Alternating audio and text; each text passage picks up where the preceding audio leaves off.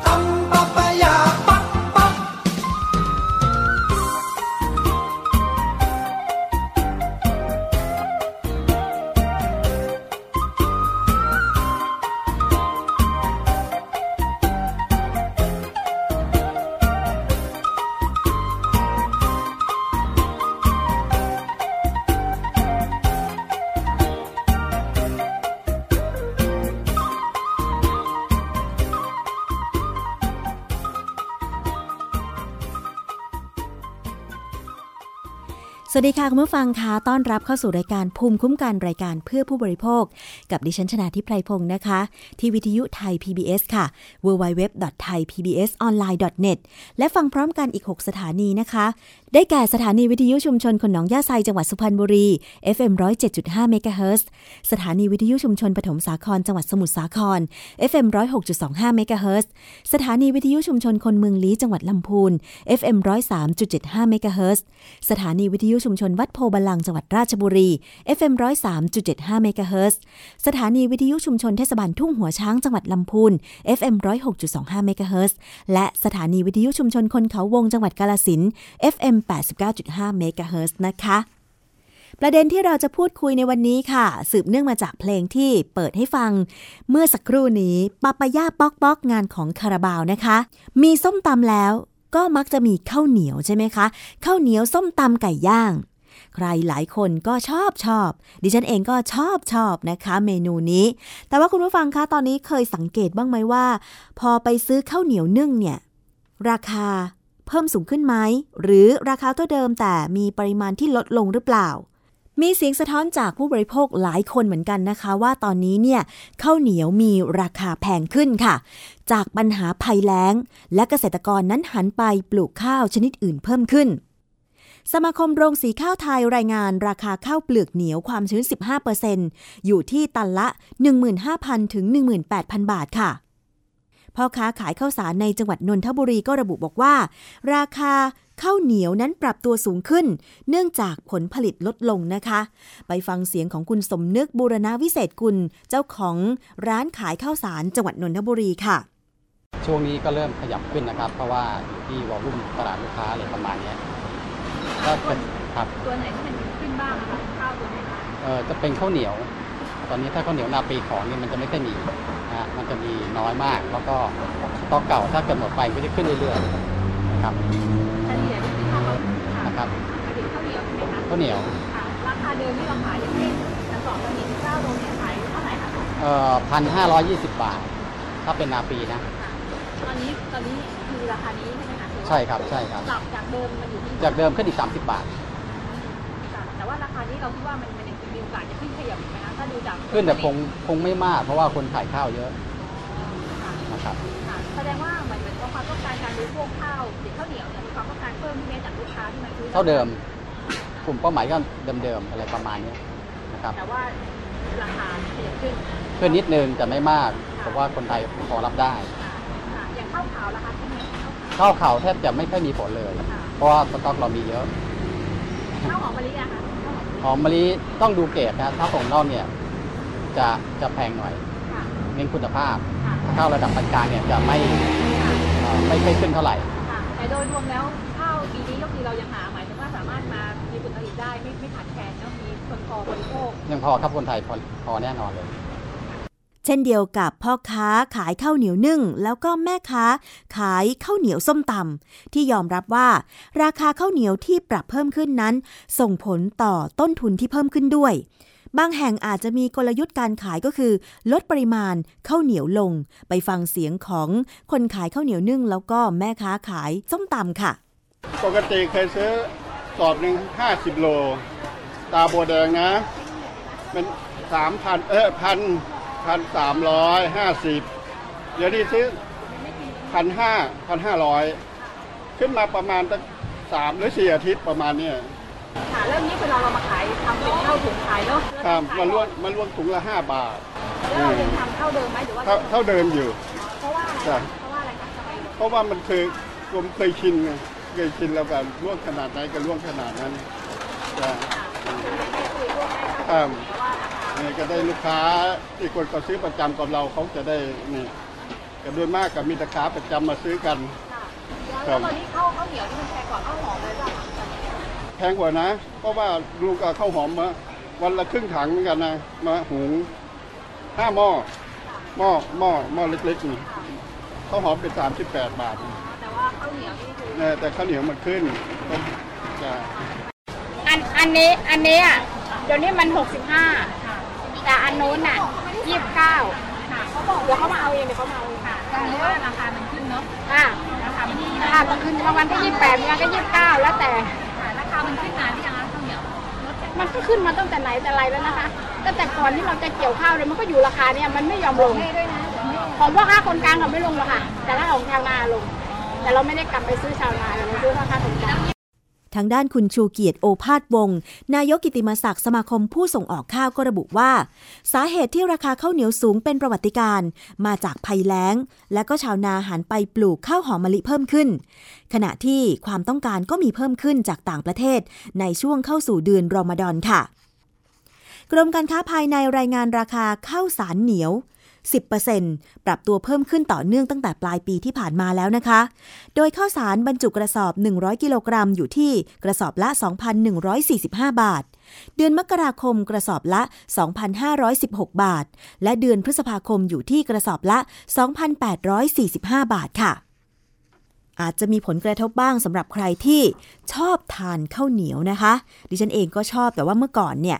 อยู่ต่างจังหวัดที่บ้านปลูกข้าวเหนียวเองก็ไม่ต้องซื้อ แต่พอมาอยู่กรุงเทพก็ต้องซื้อ ตอนนี้ก็สังเกตดูเหมือนกันนะคะว่าเพิ่มสูงขึ้นไหมหรือว่าปริมาณข้าวเหนียวลดลงไหมก็มีนิดนึงนะคะแต่ว่าทั้งนี้ทั้งนั้นก็คือเป็นไปตามกลไกตลาด ยังไงก็เวลาทานข้าวเนี่ยก็ขอให้ทานให้หมดนะคะ จะเหลือนิดเหลือหน่อยก็เก็บไปทานต่อที่บ้านบางคนก็มีเหมือนกันนะ เวลาไปทานข้าวเหนียวส้มตำที่ร้านหรือที่ไหนก็แล้วแต่เนี่ย ทานไม่หมด แต่ว่าก็ไม่ยอมเก็บกลับบ้าน ถ้าเป็นดิฉันนะ เก็บหมดเลย เสียดายจริง ๆ นะคะ คุณผู้ฟัง คือบางทีเราอาจจะไปเก็บรวบรวม ใส่ตู้เย็นไว้ก็ได้นะ เพราะว่าดิฉันก็ทำเป็นประจำหลายคนก็บอกว่าอ้าวเอาข้าวเหนียวใส่ตู้เย็นมันก็แข็งอะสิ แต่ว่าเราสามารถนำมาอุ่นได้ด้วยวิธีการไหนรู้ไหมคะ ก็คือว่าเอาข้าวเหนียวที่เราไปแช่แข็งในตู้เย็นนี่แหละ อาจจะไปชุบน้ำนิดหนึ่งไม่ใช่พรมนะ เราต้องไปชุบน้ำให้มันชื้น แล้วก็เอาไปใส่ถ้วย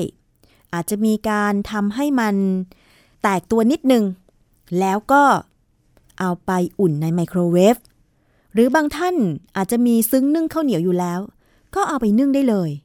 อันนี้เป็นการประหยัดด้วยนะคะ ถ้าทานข้าวเหนียวหรือข้าวอะไรก็แล้วแต่ไม่หมดเนี่ย เก็บใส่ตู้เย็นไว้ เพราะว่าตอนนี้เนี่ยมีไมโครเวฟอุ่นก็สะดวกสบายดีนะคะ ประหยัดด้วยจริง ๆ ค่ะ เอาละค่ะ ช่วงนี้มีเพลงให้ฟังอีก แล้วก็เดี๋ยวช่วงหน้านะคะ มาติดตามเรื่องราวของสารเคมีตกค้างในพืชผักผลไม้ค่ะ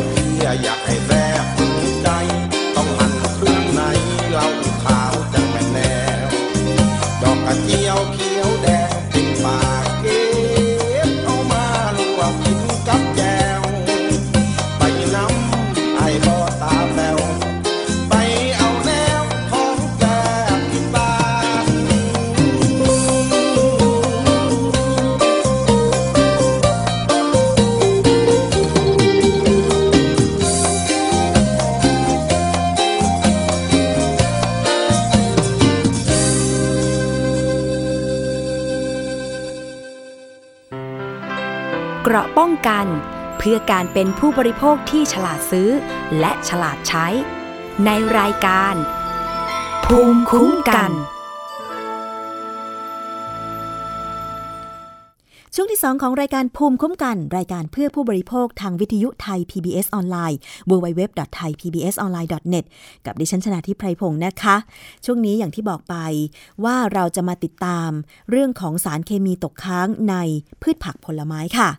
ซึ่งก่อนหน้านี้นะคะไทยแพนออกมาเปิดเผยผลการทดสอบคุณภาพผักและผลไม้ ว่าพบมีสารเคมีตกค้างเกินมาตรฐานจำนวนไม่น้อยค่ะทำเอาหลายคนก็คิดหนักไม่รู้จะบริโภคอะไรดีนะคะ กรณีเครือข่ายเตือนภัยสารเคมีกำจัดศัตรูพืชหรือไทยแพนค่ะ สุ่มเก็บตัวอย่าง ผักและก็ผลไม้ 138 ตัวอย่างพบว่า ร้อยละ 46.4 มีสารเคมีตกค้างเกินมาตรฐาน ขณะที่ผักและผลไม้ที่ได้รับเครื่องหมายมาตรฐานตราคิว โดยสำนักงานมาตรฐานสินค้าเกษตรและอาหารแห่งชาติ หรือมกอช พบสารเคมีตกค้างถึงร้อยละ 57.1 ซึ่งเป็นสารเคมีที่ยกเลิกให้ใช้ตั้งแต่ปี 2547และไม่ได้รับอนุญาตให้ขึ้นทะเบียนอีกประมาณ 8 ชนิดนะคะกรมวิชาการเกษตรก็ระบุว่า ได้ตรวจสอบผักและผลไม้ ที่ได้รับเครื่องหมายมาตรฐานปราคิว 1,500 ตัวอย่าง พบว่ามีเพียง 4 ตัวอย่าง ที่มีสารตกค้างเกินค่ามาตรฐาน ซึ่งได้ยับยั้งการส่งออก และยกเลิกใบอนุญาตแล้ว จึงขอให้มั่นใจในคุณภาพสินค้าตัวคิว ว่ามีความปลอดภัย ซึ่งพอมีการเผยผลแบบนี้ออกไป ก็มีเสียงสะท้อนจากหน่วยงานราชการ อย่างกรมวิชาการเกษตรกระทรวงเกษตรและสหกรณ์นะคะ ถึงไทยแพนว่าการเปิดเผยข้อมูลแบบนี้เนี่ยอาจจะเป็นการเปิดเผยประจำปี สร้างกระแสหรือเปล่าอะไรประมาณนั้นนะคะทำให้หน่วยงานอย่างไทยแพนต้องออกมาชี้แจง แล้วก็เตรียมที่จะฟ้องศาลปกครอง เพื่อที่จะมุ่งสร้างการตรวจสอบ ระบบอาหารจากกรณีผักเปื้อนสารพิษค่ะ คุณกิ่งกรนรินทร์กุลณอยุธยาจากโครงการกินเปลี่ยนโลกหนึ่งในสมาชิกของไทยแพนนะคะ กล่าวบอกว่า การดำเนินการตรวจสอบสารเคมีตกค้างในพืชผักผลไม้ของไทยแพน ได้ทำในตลอดระยะเวลา 4 ปีที่ผ่านมาค่ะ แล้วก็ชี้ให้เห็นถึงปัญหาเรื่องความไม่ปลอดภัยในอาหาร ให้สังคมได้รับรู้ ไปฟังเสียงของคุณกิ่งกรค่ะอาหารรอบๆตัวเราควรจะปลอดภัยนะคะ เข้าถึงได้ง่าย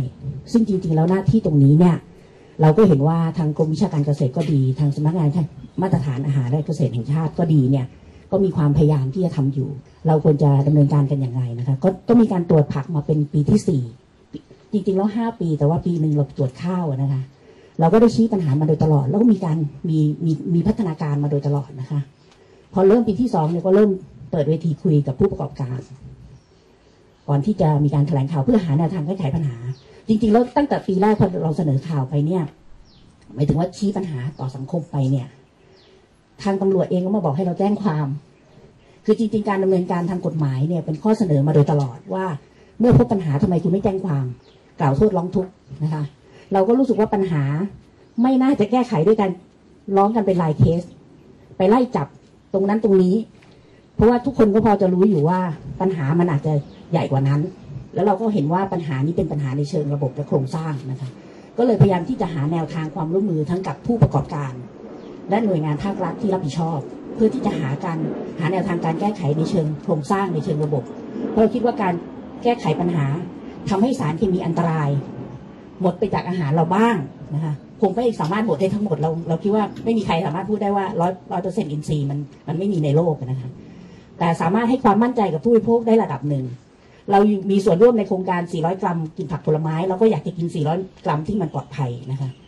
ดังนั้นเนี่ยทางเลือกในการแก้ไขปัญหาเนี่ย มันน่าจะเป็นทางเลือกในการสร้างความร่วมมือ สร้างการตระหนัก และสร้างการตื่นตัวของผู้บริโภคที่จะเข้ามามีส่วนร่วมในการปฏิบัติการ เพราะเราก็เชื่อว่าปัญหามันเยอะ มันต้องการหูตาสับรถช่วยกันชี้ปัญหา แล้วช่วยกันแจ้งเตือน แจ้งเตือนให้หน่วยงานที่รับผิดชอบเนี่ย เข้าไปตรวจดู ซึ่งเราก็พบว่าในช่วงที่ผ่านมาเนี่ย พอมีการแจ้งเตือน หน่วยงานก็มีการขยับตัวเข้าไปตรวจดู เราก็พบว่าเฮ้ยสถานการณ์ในห้างดีขึ้น เราพบว่ามีตราคิวน้อยลง ในบางรายการนะคะ ก็ก็อันนี้เป็นเป็นปรากฏการณ์นะคะเราไปเราไปช่วยช่วยกันดู จริงๆแล้วเป็นเป็นหน้าที่ของทุกคนนะคะ ในการที่จะไปจับตาดูไปแจ้งเตือน แล้วทำให้หน่วยงานที่มีหน้าที่รับผิดชอบเนี่ยดำเนินการแก้ไขปัญหาให้เรา นะคะอันนี้เป็นเป็นบทบาทที่เราทำงานเรื่องนี้มาโดยตลอด ทีนี้เนี่ยอยากจะแตะนิดนึงตรงที่ว่าทำไมเราถึงเลือกเส้นทางนี้ ในเวลานี้นะคะว่าที่ผ่านมาเราก็บอกว่าให้ไปแจ้งความร้องทุกข์เอกล่าวโทษร้องทุกข์ไม่ว่าจะไปแจ้งอกองปราบที่ทำงานเรื่องคุ้มครองผู้บริโภค หรือไปแจ้งจับนู่นนี่นั่นนะคะ เราคิดว่าที่ผ่านมาเนี่ย เราได้ส่งจดหมาย แจ้งข้อมูลไปทางหน่วยงานที่เกี่ยวข้องและผู้ประกอบการนะคะ ทางผู้ประกอบการเองก็มีการดำเนินการ แจ้งมาว่าเขาได้ดำเนินการไปอย่างไรบ้าง ซึ่งในระยะเวลาข้างหน้าเนี่ยอาจจะมีการจัดประชุมแล้วก็มาชี้แจงอย่างเป็นทางการต่อไปนะคะ แต่ในส่วนของหน่วยราชการเองเนี่ย เราก็พบว่าเรายังไม่เห็นท่าทีที่ออกข่าวนะคะ เราพบว่าเป็นท่าทีที่เราค่อนข้างผิดหวัง ที่มีท่าทีกล่าวหา ว่าไทยแพนเองมีจุดประสงค์ ตรวจตามเทศกาลรับเงินต่างชาติ ซึ่งเราต้องขอชี้แจงอย่างเป็นทางการในที่นี้เพราะเรารับโทรศัพท์ไม่ไหวเหมือนกันนะคะชี้แจงอย่างเป็นทางการว่า มูลนิธิชีววิถีก็ดี มูลนิธิต่างๆ ที่ทำงานส่งเสริมเกษตรกรรมยั่งยืนกองในฐานะกองเลขาของไทยแพนเครือข่ายเตือนภัยสารที่มีกำจัดศัตรูพืชไทยแพนเอง ยังไม่ได้รับเงินสนับสนุนจากต่างชาตินะคะจริงๆแล้วเนี่ย การรับเงินจากต่างชาติ ถ้ามาสร้างกระบวนการที่ทำให้ผู้บริโภคตื่นตัวเนี่ยเราก็ไม่เห็นว่าจะมีปัญหาตรงไหนนะคะ แต่ว่าที่ผ่านมาเนี่ยประเทศไทยเราเป็นประเทศที่ได้รับการตีชื่อว่าเป็นประเทศพัฒนาแล้ว เงินกองทุนระหว่างประเทศต่างๆ ที่เข้ามาสนับสนุนเนี่ยลดลงไปอย่างมหาศาลนะคะเข้าไปแถวพม่าลาวเขมรกันหมด โชคดีที่เรามีกระบวนการกระจายเงินภาษี มาตั้งเป็นกองทุนส่งเสริมสุขภาพ ซึ่งตรงนี้น่ะเขาก็ได้แบ่งเงินส่วนหนึ่งเนี่ยมาสนับสนุนภาคประชาสังคมที่ทำงาน ส่งเสริมสุขภาพในเชิงรุกนะคะก็สรุปว่าเงินในการดำเนินงานของเราเนี่ยมาจากภาษีของประชาชนเหมือนกันนะคะก็ขอยืนยันตรงนี้ แล้วเราก็ไม่คิดว่าการกล่าวในที่สาธารณะ ด้วยข้อมูลที่ไม่เป็นความจริงเนี่ยจะเป็นประเด็นของเรานะคะ เราก็เลยไม่คิดว่าจะมีการฟ้องหมิ่นประมาทแต่อย่างใด เพราะเราคิดว่าประเด็นตรงนี้ไม่เป็นประโยชน์ทางสาธารณะ เราก็เลยเลือกวิธีการที่ฟ้องศาลปกครองนะคะเพื่อที่จะให้มีการนำสืบ หาข้อเท็จจริงว่าความบกพร่องช่องโหว่ความไร้ประสิทธิภาพในการปฏิบัติหน้าที่มันมีปัญหาอยู่ตรงไหน ก็มาพิสูจน์กันดู เรื่องนี้จะเกิดประโยชน์ต่อสาธารณะมากกว่า เพราะเราเชื่อว่ากระบวนการที่โปร่งใส กระบวนการที่ตรวจสอบได้ กระบวนการที่ข้อมูลสามารถทำให้สาธารณะเข้าถึง และตรวจเช็คกันได้นะคะเป็นกระบวนการที่จะนำไปสู่การพัฒนา การแก้ไขปรับปรุงที่ทุกฝ่ายได้รับรู้ร่วมกัน ส่วนประเด็นในการฟ้องศาลปกครองในครั้งนี้มีอะไรบ้างนะคะ คุณปรกชนอูซับผู้ประสานงานไทยแพนก็ได้ชี้แจงรายละเอียดไว้ดังนี้ค่ะสำหรับประเด็นที่เราคิดว่าเราจะฟ้องศาลปกครองนะคะในฐานละเลยการปฏิบัติหน้าที่เนี่ยมี 2 ประเด็นหลักๆ ค่ะ ประเด็นแรกก็คืออละเลยในการควบคุมสินค้าที่แสดง เครื่องหมายรับรองมาตรฐานคิวนะคะ เพราะว่าจากการสุ่มตรวจของไทยแพนเองเนี่ยมา 3 ปี เราพบปัญหาการตกค้างของสารพิษเนี่ยเกินค่ามาตรฐานในสินค้าคิวนะคะทุกปี ซึ่งตรงนี้เราคิดว่ามันควรจะต้องมีมาตรการที่ชัดเจนนะคะว่าจะจัดการปัญหาณปัจจุบันเนี้ยยังไง แล้วก็พูดถึงอนาคตว่าจะมีมาตรการอย่างไรในการแก้ไขปัญหาในอนาคตนะคะเพื่อไม่ให้เกิดเหตุการณ์อย่างนี้อีก หรือแม้กระทั่งพูดถึง การมีข้อมูลที่ผู้บริโภคเองสามารถเข้าถึงได้ แล้วไม่สร้างความสับสนให้ผู้บริโภคนะคะ เพราะว่าคิวเองก็มีหลายหลายลักษณะใช่ไหมคะทั้งคิวที่รับรองในแปลงคิวที่รับรองที่โรงตัดแต่งแคปบรรจุ แต่กับมีผู้ประกอบการบางรายเนี่ยอาจจะไปเคลมว่าเป็นสินค้าปลอดภัย ซึ่งตรงนี้จะต้องมีการชี้แจงอย่างชัดเจนนะคะ อันที่สองก็คือ เรื่องที่เราพบการตกค้างของวัตถุอันตรายชนิดที่สี่นะคะหรือว่าสารเคมีที่ยกเลิกการใช้ไปแล้วเนี่ยแล้วก็วัตถุอันตรายที่ยังไม่ได้รับอนุญาตให้มีการขึ้นทะเบียน อันนี้เราคิดว่าเป็นเป็นเรื่องสำคัญมาก แล้วก็เป็นเรื่องที่ทางกรมวิชาการเองเนี่ยมีหน้าที่ที่จะต้องกำกับดูแลโดยตรงนะคะภายใต้อ่อหน้าที่ภายใต้พรบวัตถุอันตรายเนี่ยซึ่งนอกนอกไปจากที่ไทยแพนได้มีการสุ่มตรวจและพบแล้วเนี่ย หลายหน่วยงานนะคะของภาครัฐเองก็มีการเฝ้าระวังและพบวัตถุอันตรายชนิดที่ 4 เช่นกันนะคะหรือแม้แต่ในปีที่แล้วเนี่ยเราก็เราก็ได้เห็นรายงานของบางหน่วยงานนะคะที่พบวัตถุอันตรายชนิดที่สี่อื่น ๆ ที่เราไม่ได้พบในครั้งนี้ เช่นไม่ว่าจะเป็นโมโนโครโตฟอสไดโครโตฟอสนะคะซึ่งเราคิดว่าเรื่องนี้เนี่ยทางกรมวิชาการเกษตรเองจะต้องมีมาตรการที่ ชัดเจนแล้วก็เข้มข้นนะคะ เพื่อที่จะไม่ให้มีสารเคมีที่ยกเลิกไปแล้วเนี่ยยังมีการใช้หรือว่ามีมีการจำหน่ายในประเทศไทยค่ะ นอกจากนี้นะคะ คุณปรกชนยังได้กล่าวถึงการตรวจสารเคมีที่ใช้ในการเกษตร ที่ตกค้างในพืชผักผลไม้ของไทยแพนด้วยค่ะ เราไม่ได้สุ่มตรวจเพื่อเพื่อเป็นการแสดงถึงสถานการณ์ของประเทศอยู่แล้ว เราสุ่มตรวจในฐานะผู้บริโภคค่ะ ซึ่งภายใต้พรบอาหารเนี่ยสินค้าทุกชนิด ทุกล็อตหรือว่าทุกชิ้นเนี่ยที่ออกมาสู่มือผู้บริโภคเนี่ยต้องปลอดภัยค่ะ แล้วก็การพบสารเคมีเกินค่ามาตรฐานหรือค่า MRL ที่ที่ได้กำหนดเอาไว้เนี่ยถือว่าผิดพรบอาหารชัดเจนนะคะ อันนี้มีความผิดชัดเจนไม่ว่าจะเจอหนึ่งตัวอย่างหรือกี่ตัวอย่างก็ตามค่ะ อย่างที่คุณปกชนบอกไปนะคะว่า หลังจากเผยผลการตรวจสอบ เกี่ยวกับสารเคมีตกค้างในพืชผักไป ก็ได้รับความคืบหน้าจากห้างร้านต่างๆ ว่า พอเผยผลออกมาก็ได้ไปตรวจสอบย้อนกลับไปยังแปลงปลูก แล้วบางห้างทราบแล้วว่ามีปัญหาอยู่ตรงจุดไหน ตลอดระยะเวลาที่ 3 ปีที่ผ่านมาไทยแพน พบสารเคมีเกินค่ามาตรฐานตกค้างในสินค้าเกษตรที่แสดงเครื่องหมายคิวซึ่งหมายถึงเป็นเครื่องหมายรับรองคุณภาพว่า มีสารเคมีตกค้างไม่เกินมาตรฐานด้วยซึ่งเรื่องนี้เนี่ยก็น่าจะมีหน่วยงานที่ออกมาควบคุมให้ชัดเจนนะคะ เพื่อแก้ไขปัญหาค่ะ เช่นเดียวกับดรกฤษดาบุญชัย นักวิชาการหนึ่งในสมาชิกของไทยแพนนะคะ ก็บอกว่าไทยแพนนั้น มุ่งหวังให้ใช้ข้อมูลเกิดการตรวจสอบ ภายใต้หลักป้องกันไว้ก่อนค่ะ เราเนี่ยต้องยึดหลักของการป้องกันไว้ก่อนหลักหลักของการเตือนล่วงหน้า ซึ่งอันนี้เป็นหลักสำคัญของเรื่องของมาตรการด้านสิ่งแวดล้อมของทั่วโลกอยู่แล้วนะครับ ดังนั้นเนี่ยจะไม่ใช้วิธีการว่ารอจนกว่าการพิสูจน์ครบทั่วประเทศแล้วจึงยืนยันผล แต่เมื่อเราเจอผลที่มีปัญหานั่นแหละครับ เราจะต้องหาทางแก้ไขมันนะครับ หลักในการตรวจสอบสารเคมีตกค้างในผักผลไม้ของไทยแพนนั้นเป็นอย่างไร ดรกฤษดาบุญชัยก็ได้กล่าวไว้เช่นกันค่ะ แล้วประเด็นที่นำมาสู่การฟ้องร้องไม่ใช่เพิ่งเกิดขึ้นณปีนี้ แต่เราเห็นปัญหาของการตรวจพบสารเคมีอันตรายต่อเนื่องมาตลอดนะครับ เมื่อเราเอาความปลอดภัยของผู้บริโภคเป็นที่ตั้งนะครับ ความเป็นธรรมกับพี่น้องเกษตรกรนะครับ ที่ต้องปลูกพืชผักอาหารรวมทั้งเศรษฐกิจของเราที่อาจจะได้รับผลกระทบต่อไอ้ระบบอาหารที่มันไม่ปลอดภัยเนี่ยอันนี้จึงเป็นที่มานะครับ ส่วนว่าประเด็นความบกพร่องเนี่ยมันอาจจะเกิดขึ้นในกระบวนของการกรมอาจจะไม่ลงไปตรวจสอบ หรือเกิดการสวมสิทธิ์หรืออะไรต่างๆ ขึ้นมา อันนี้เราอยากจะทำให้มันประจักษ์ชัดนะครับ แต่สิ่งที่เรายืนยันในขณะนี้คือ ผลลัพธ์ของการตรวจสอบที่มีปัญหามาตลอดนะครับ ซึ่งขณะนี้นะคะ ไทยแพนกำลังดำเนินการเตรียมคำฟ้องร้องต่อศาลปกครอง โดยได้รับการสนับสนุนจากองค์กรและเครือข่ายผู้บริโภคที่ได้รับผลกระทบ นักกฎหมายอิสระที่ประสงค์จะสร้างบรรทัดฐานการทำงานเกี่ยวกับความปลอดภัยในอาหาร ของหน่วยงานราชการ ทั้งนี้ก็คาดว่าจะสามารถยื่นฟ้องต่อศาลปกครองได้ ภายในเดือนพฤษภาคม 2559 นี้ค่ะ เราจะติดตามกันต่อค่ะสำหรับกรณีไทยแพนเตรียมฟ้อง ศาลปกครองต่อกรมวิชาการเกษตรนะคะ ว่าจะเป็นอย่างไรกันต่อไปค่ะ เพราะว่า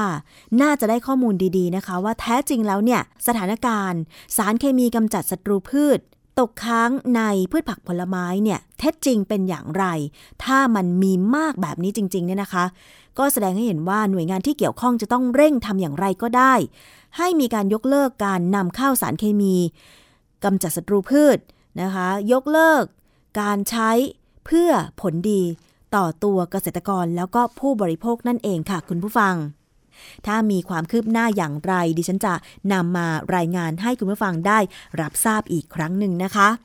ไปกันต่ออีกเรื่องหนึ่งของอาหารการกินค่ะคุณผู้ฟัง ก่อนหน้านี้นะคะก็มีการออกมาเคลื่อนไหวเกี่ยวกับ การแก้ไขปัญหาที่ คนไทยมีปัญหาสุขภาพจากการบริโภคหวานมากเกินไปนะคะ แล้วก็มีการออกนโยบายเกี่ยวกับเรื่องของภาษี ที่จะเก็บกับเครื่องดื่มที่มีส่วนผสมของน้ำตาล ว่าควรจะเก็บภาษีให้สูงขึ้น ก็เลยมีความเคลื่อนไหวต่อมา ก็คือทางด้านของสมาคมอุตสาหกรรมเครื่องดื่มไทย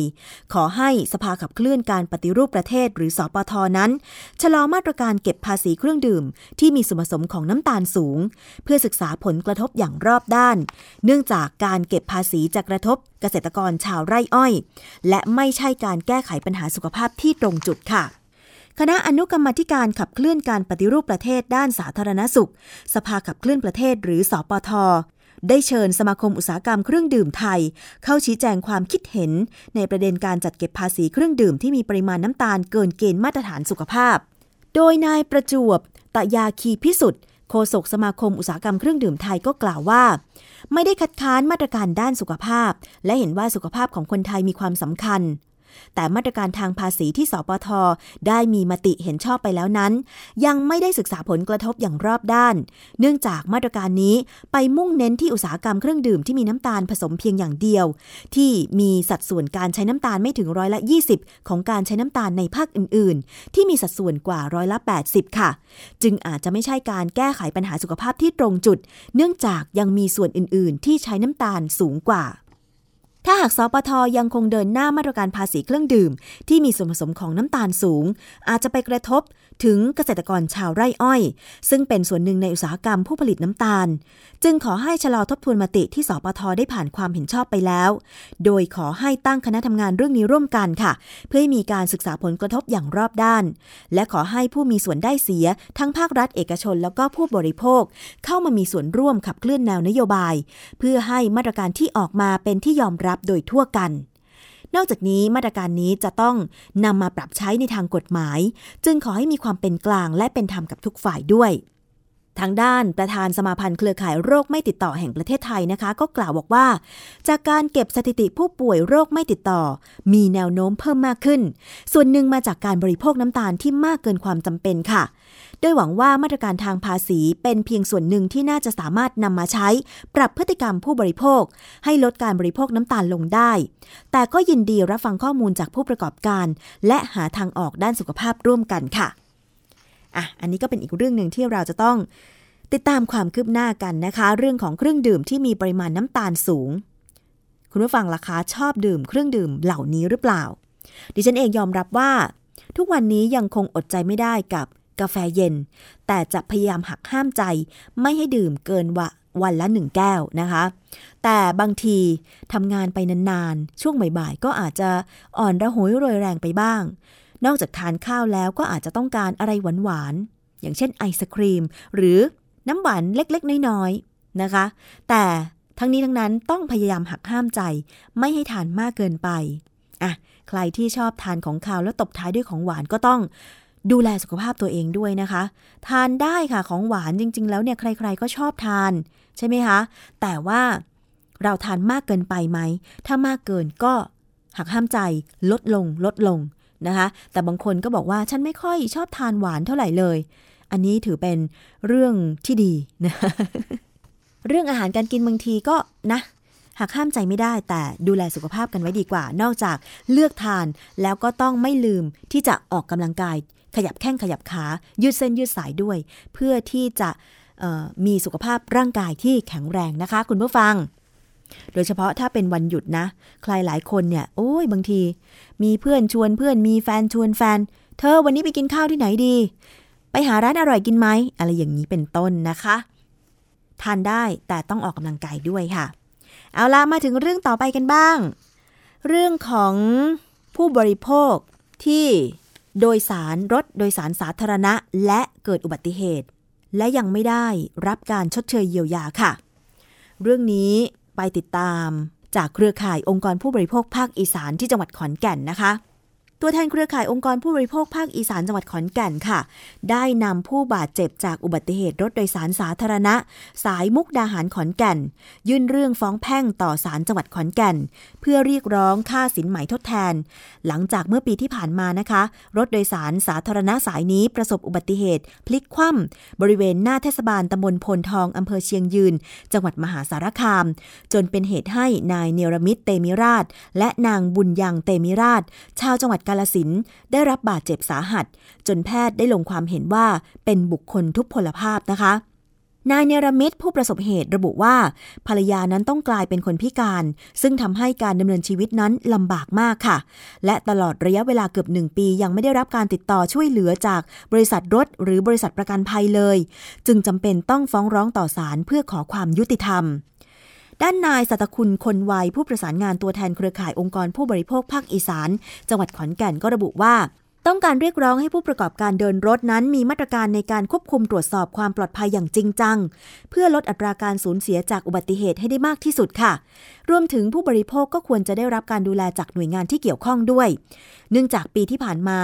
ข้อมูลจากมูลนิธิเพื่อผู้บริโภคก็ระบุบอกว่า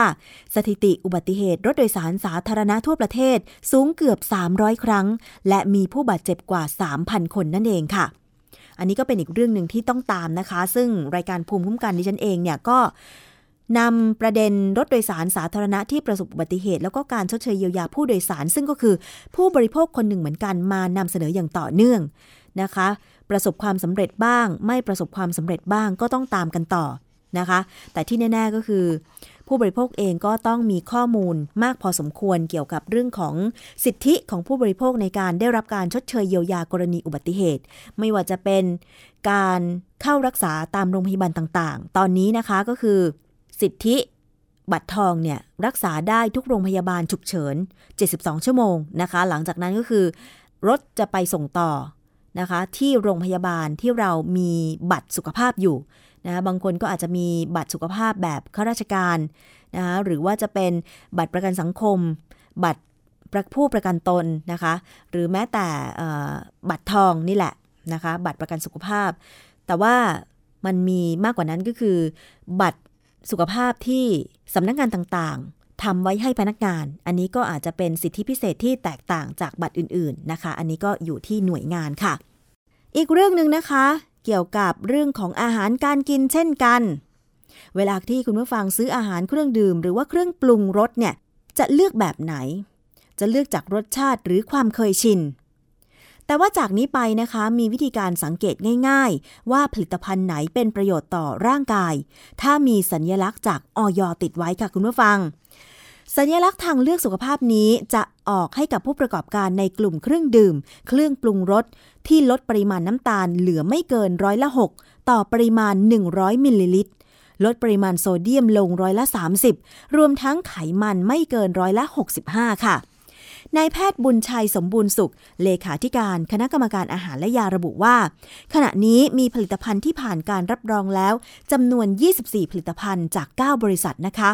ซึ่งผลิตภัณฑ์ที่ได้รับการรับรองสัญลักษณ์ ทางเลือกสุขภาพนี้ ถือว่ามีคุณค่าทางโภชนาการที่เหมาะสมต่อร่างกายในแต่ละวันค่ะ และลดความเสี่ยงโรคอ้วน โรคเบาหวาน และโรคความดันโลหิตสูง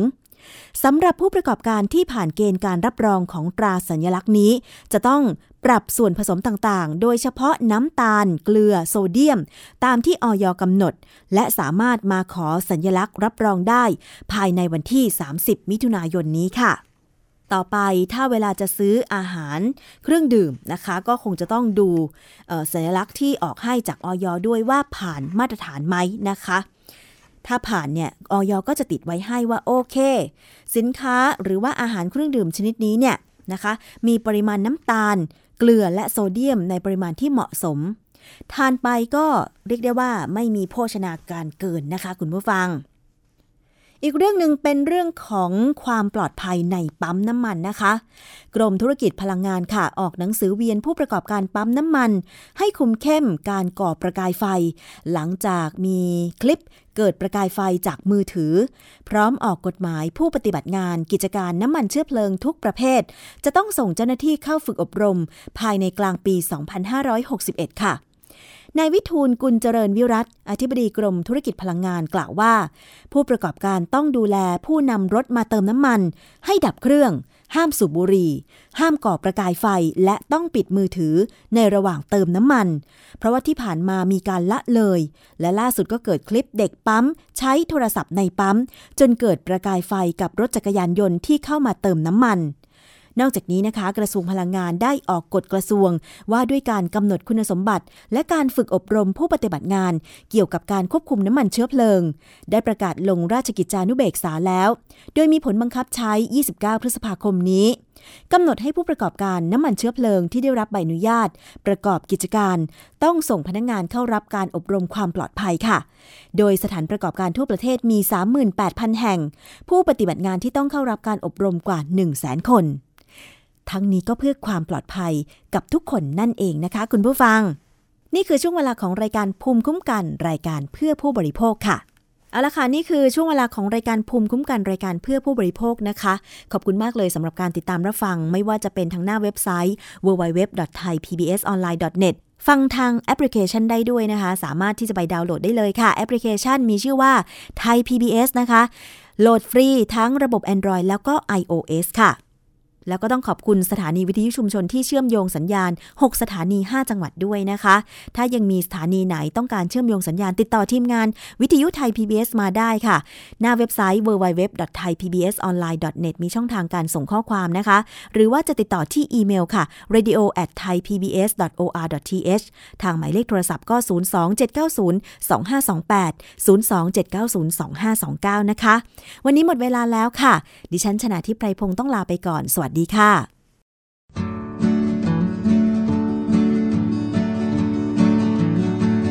ของกินบ้านเฮา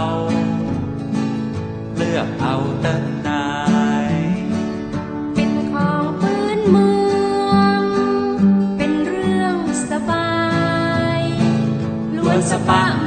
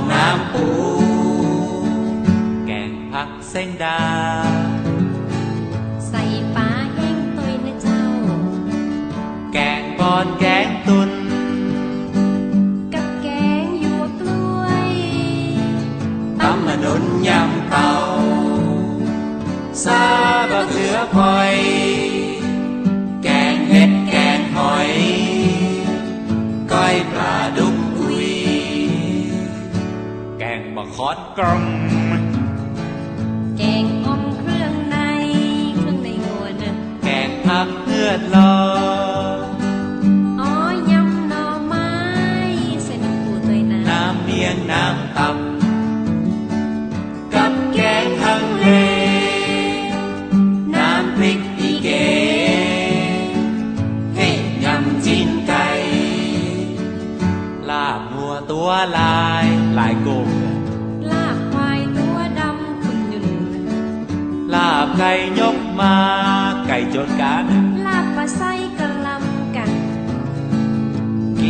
ระวังพ้องลูกต้องจะว่าบอบองเนอส่วนบ้านผมกินก๊อกย่อแกงโฮดตึงวัน ของกินบ้านเฮาเลือกเอาตั้งนายเป็นของพื้นเมือง เป็นเรื่องสบายล้วนสปะมา